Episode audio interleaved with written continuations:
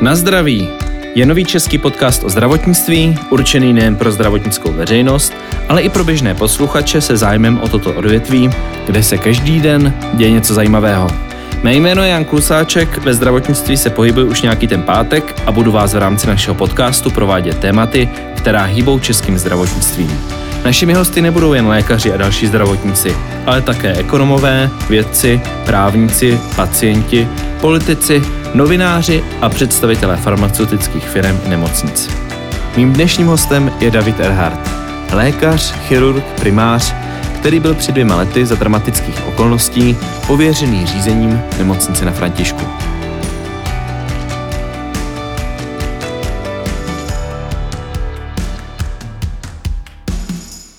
Rovnou začnu první otázkou, eh, co, eh, co, se, co se stalo, když jste byl eh, pověřeným, pověřený funkci ředitele, vlastně to byly takové trošku nestandardní okolnosti, pojďte nám to trošku připomenout. Byly to nestandardní okolnosti, souviselo to s jakýmsi výběrovým řízením, které bylo plánováno u nás v nemocnici na stravovací úsek.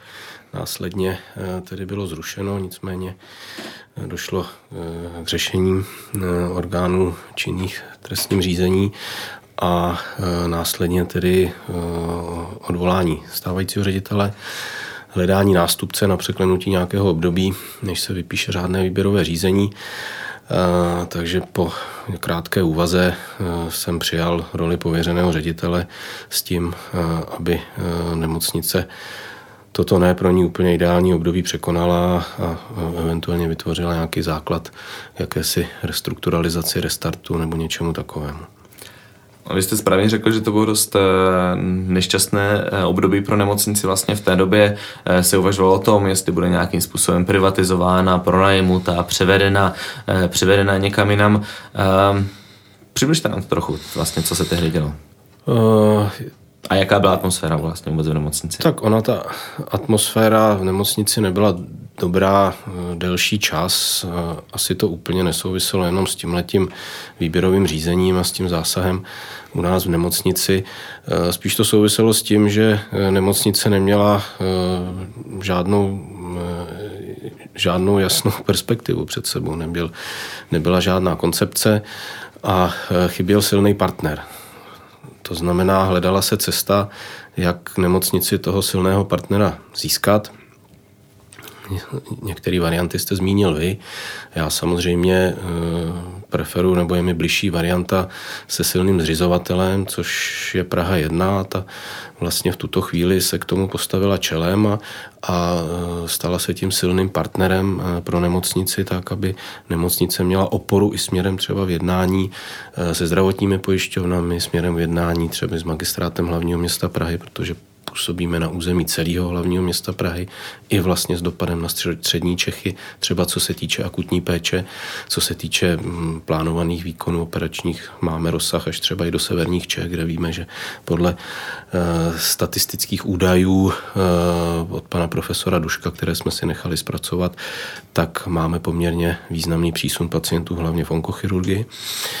Ale zpátky k tomu, co jste se ptal, no, takže mm, hledala se jistá cesta, tohle to byly varianty, e, nakonec tedy shodou náhod, okolností a já nevím čeho všeho, jsme se vrátili zpátky e, k variantě silného zřizovatele městské části Praha 1 a díky tomu se vlastně a spoluprácí s magistrátem podařilo vlastně přesvědčit pojišťovny, aby nemocnice měla šanci jako nemocnice akutní lůžkové péče, protože jsem asi hned na začátku měl říct, že první informaci, kterou jsem obdržel od zástupců zdravotních pojišťoven, když jsem se šel eh, představit, byla ta, že vlastně jsou domluveni s bývalým vedením magistrátu hlavního města Prahy na tom, že od 1.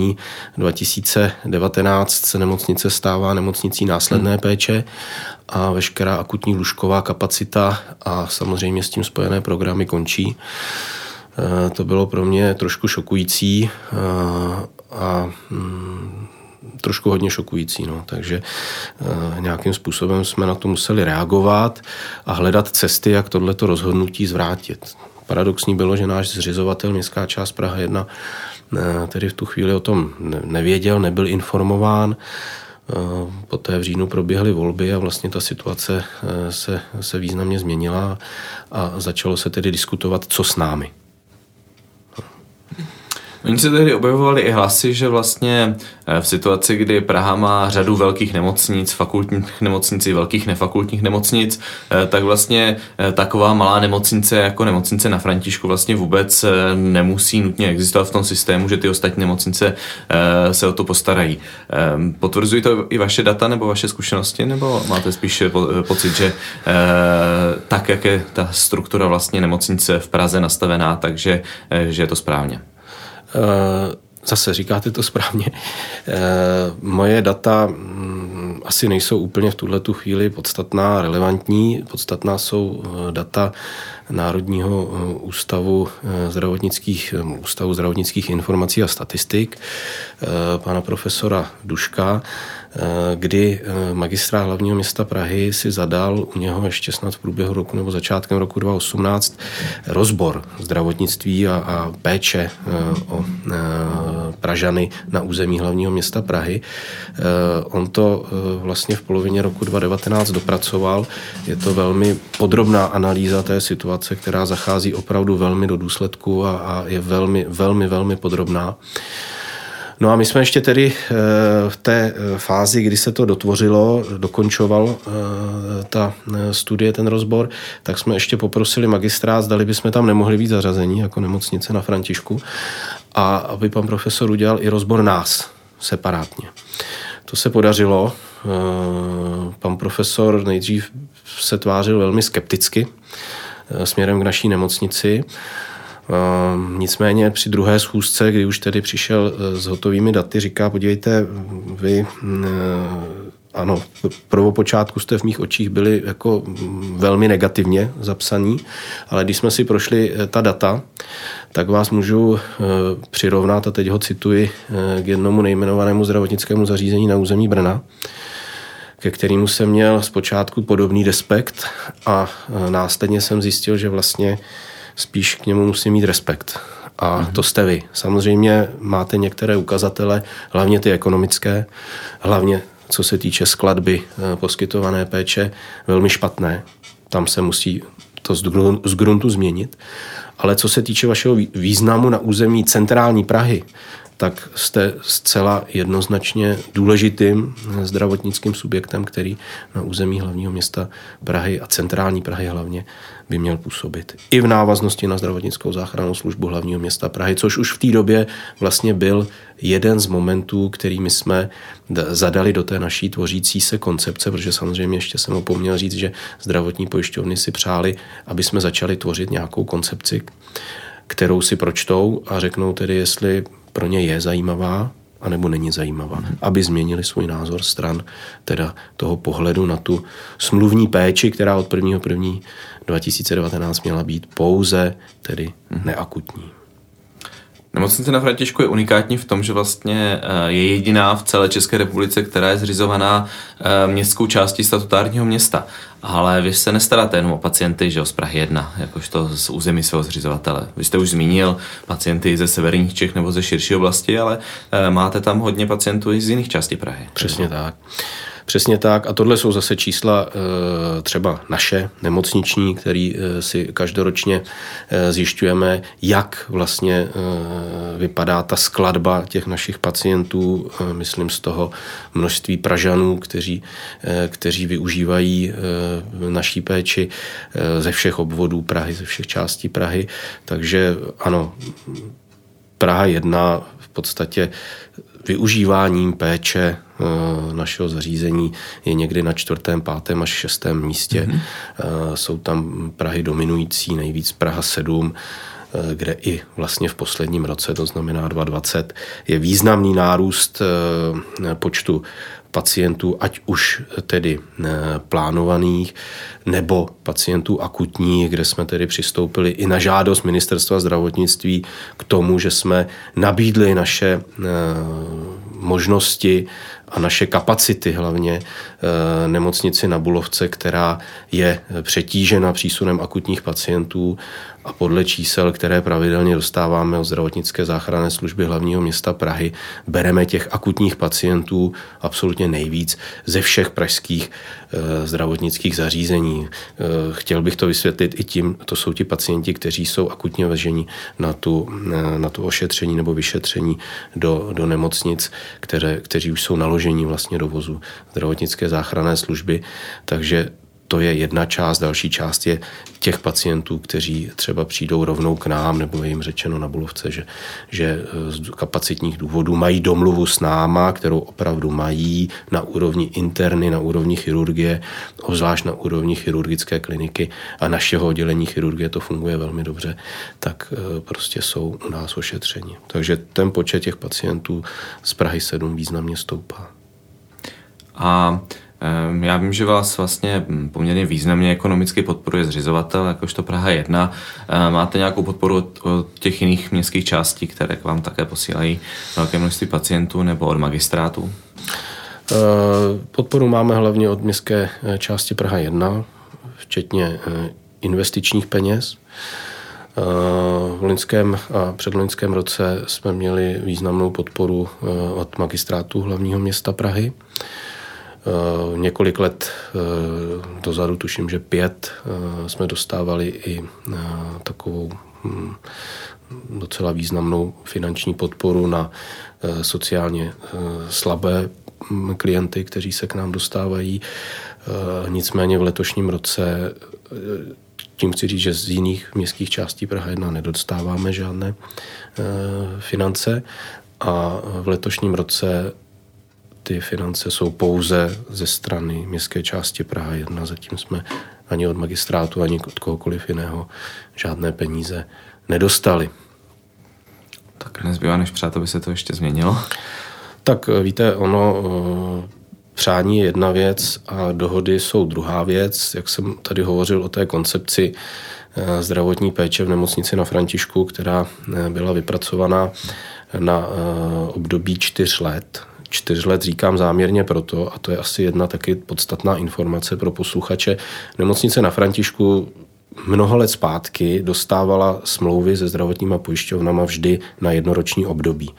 Normální standard je, že ty zdravotnické zařízení, kteří, které, která jsou vlastně v tom e, záměru zdravotních pojišťoven na poskytování zdravotní péče kdekoliv na území České republiky, mají pětileté smlouvy tak, aby mohli koncepčně pracovat, tak, aby ti lékaři se cítili, že a sestřičky samozřejmě a nižší zdravotní personál a THP pracovníci, že, so, že tam mají perspektivu a tak dále a tak dále. To naše nemocnice získala teprve eh, vlastně od eh, letošního roku, od roku 2020. Jo?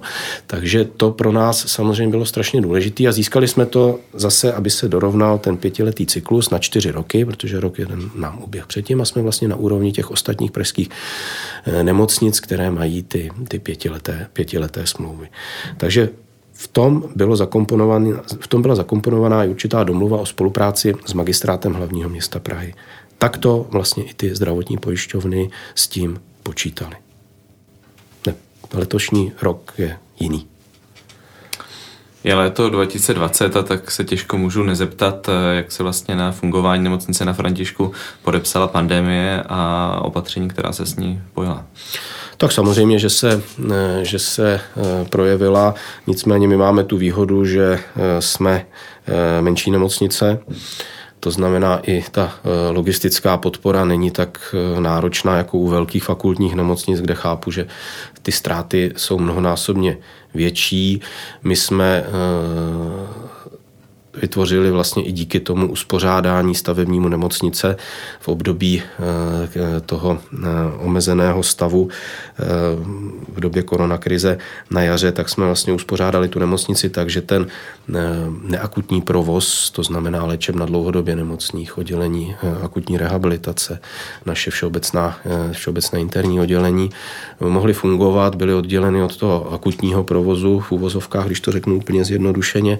To znamená, že že pracovali, dá se říct, normálně. Chirurgie, ortopedie, áro, rengen, ambulance interní pohotovostní, ambulance chirurgických oborů pohotovostní, poradny odborné, to samozřejmě všechno nefungovalo, takže tam ta ztráta byla enormní. Nicméně jsme se domluvili se spolupracovníky, a teď mám na mysli celou nemocnici, že eh, pokud to půjde, obětujeme dovolené na červenec a srpen, které jsou dlouhodobě ty velmi špatné ekonomické měsíce a budeme se snažit tedy eh, dohnat tu ztrátu z dubna, května, června letošního roku. Takže díky tomu se nám to podařilo. V tuhle tu chvíli jsme na velmi dobrých číslech, to neříkám alibisticky, to říkám jako opravdu realitu a doufáme, doufáme že zbytek roku půjde ve, v, podobné, eh, v podobném, eh, jak to, jak to nejvhodněji říct, eh, podobným způsobem a že vlastně naplníme ty požadavky zdravotních pojišťoven, respektive tedy jednotlivých zdravotních pojišťoven, tak aby ten objem té poskytované péče překonal těch 85%, což v tuhle tu chvíli už máme. A tím by vlastně jsme měli podle úhradové vyhlášky získat plnou částku. A v souvislosti s pandemí a s vaší nemocnici se vlastně objevila zkrátka COVES. Co to znamená?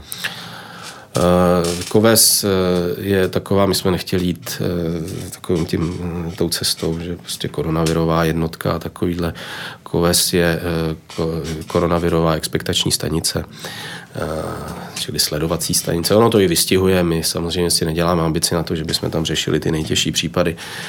To jsou tady velké nemocnice, které fakultní, které jsou na to zařízené a mají samozřejmě daleko větší možnosti než my.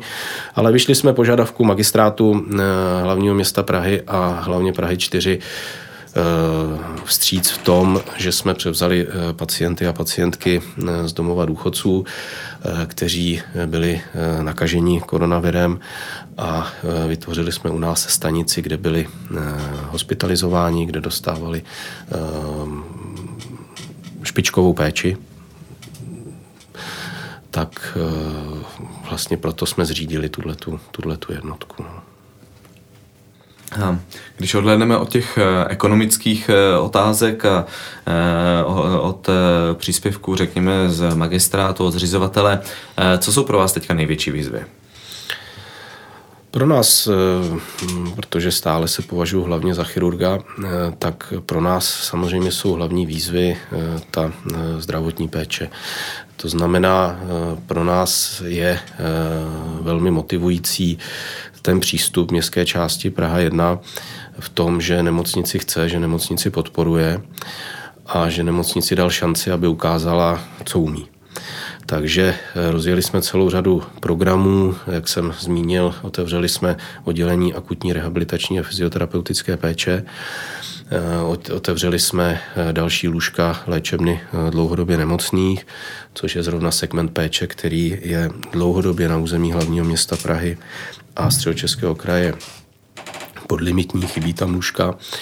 Podařilo se nám znovu získat nebo tedy vlastně ne znovu, ale protože jsme měli nejstarší áro v Čechách, anesteziologicko-resuscitační oddělení a před 13 lety eh, bylo pozastaveno, nikoli zrušeno, pozastavená jeho činnost, ale protože od té doby se legislativa mnohokrát změnila. Dneska už potřebujete mít na všechno eh, samozřejmě schválení výběrové komise ministerstva zdravotnictví a logicky tedy to naše ARO tohle to nemělo historicky, takže jsme museli se znova přihlásit do výběrového řízení a začátkem letošního roku jsme ve výběrovém řízení uspěli a dostali jsme znova eh, tedy eh, potvrzení od ministerstva zdravotnictví možnost provozovat akutní anesteziologicko-resuscitační oddělení, takže na tom teď pracujeme, aby jsme ho znova rozjeli. Je to samozřejmě poměrně významné významná investice, ale se zřizovatelem jsme domluveni. Zároveň se nám podařilo získat lůžkové eh, oddělení eh, plastické chirurgie v návaznosti na některé programy, které u nás v nemocnici jsou již mnoho let prováděny, jako je třeba karci, chirurgická léčba karcinomu prsu, a samozřejmě máme další a další plány, takže to je to, co nás eh, teď jako motivuje na tom. No. A samozřejmě nás motivuje i přístup zdravotních pojišťoven, které s náma začínají počítat a stáváme se pro ně partnerem, nikoli jakýmsi přítěžkem, který byl eh, jaksi hm, respektován, ale hm, neměl valného jména u nich A teď vím, že se prostě ten pohled na nás změnil. Ale znova zdůraznuju, jsme prostě malá nemocnice, ten segment, segment zdravotní péče na území hlavního města Prahy je malý, ale co se týče té centrální Prahy, myslím si, že velmi, velmi významný. S vaším umístěním vlastně souvisí to, že máte poměrně hodně eh, pacientů z řad eh, turistů a mm, možná by si člověk tak na první dobrou pomyslel, že eh, to musí být docela ekonomicky atraktivní činnost. Není. Určitě není.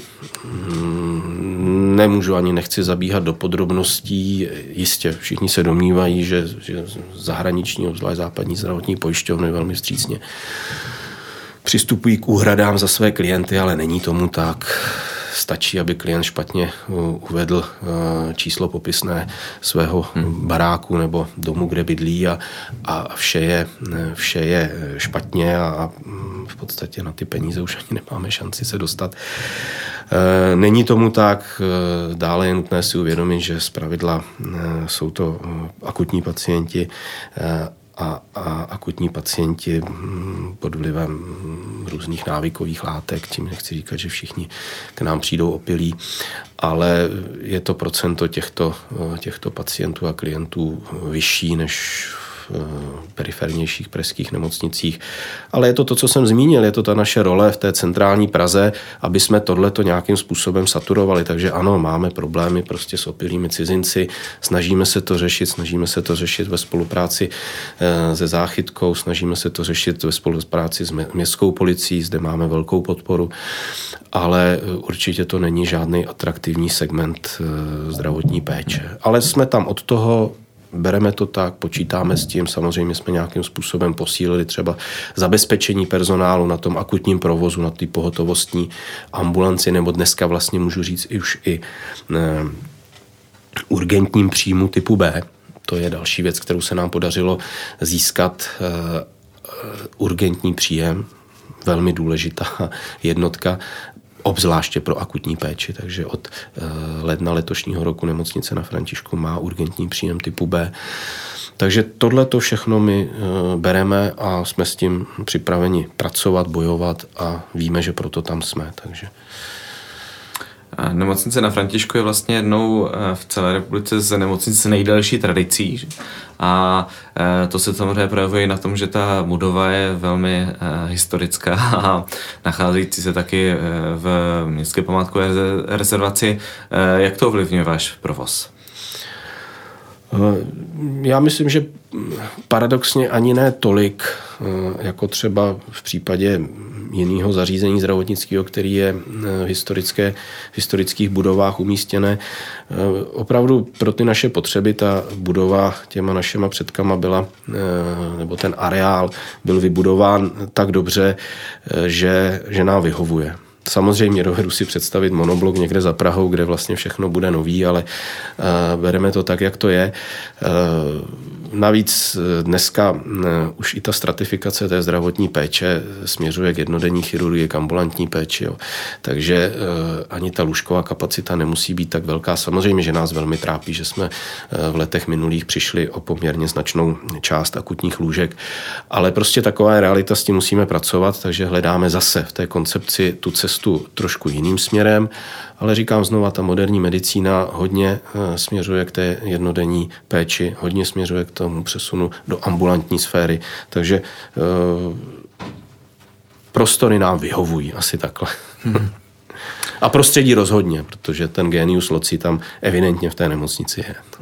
Já vím, že také máte jeden eh, unikátní eh, dřevěný objekt eh, v nemocnici z takového historicky významného dřeva. Je to tak, no. Je to tak, jsou to vlastně trámy, které byly z těch šibenic z roku 1620, kdy byly oběšeni čeští stavové, tak ano, Tvrdí se to, dokonce i ty studie odpovídají tomu, že, že vlastně by to mohlo i těmi roky souhlasit. Je to schodiště, které tedy není nikde eh, využívané, je opravdu separované, eh, takže na požádání eh, hlavně médiím se, se ukazuje a, a zpřístupňuje. Historici to vysvětlují tím, že vlastně v té době byl nedostatek tohoto dřevěného materiálu a, a potom, kdy po několika letech, tuším, je sundali eh, ty, ty, ty torza těl z těch šibenic, tak pohodili někde za Prahou, což bylo eh, kousek za Františkem, tak někde za Prahou pohodili ty trámy a prkna a tam si je tedy eh, milosrdní bratři, kteří, kteří v té době nastoupili k nám, v té době po Bělohorské, k nám do nemocnice, tak, tak si je tam se souhlasem, hm, už nevím koho, někoho vysokého, tak si je tam mohli vzít a využili je na tohleto. Tak já moc děkuji za váš čas a za to, že jste přišel a odpovídal na moje všetečné otázky. Děkuji. Já moc děkuji za pozvání. A to je z dnešního podcastu už vše. Příště se můžete těšit na docenta Romana Šmuclera, prezidenta České stomatologické komory, se kterým se budeme bavit o covidu a opatřeních proti němu. Děkuji za pozornost a na zdraví.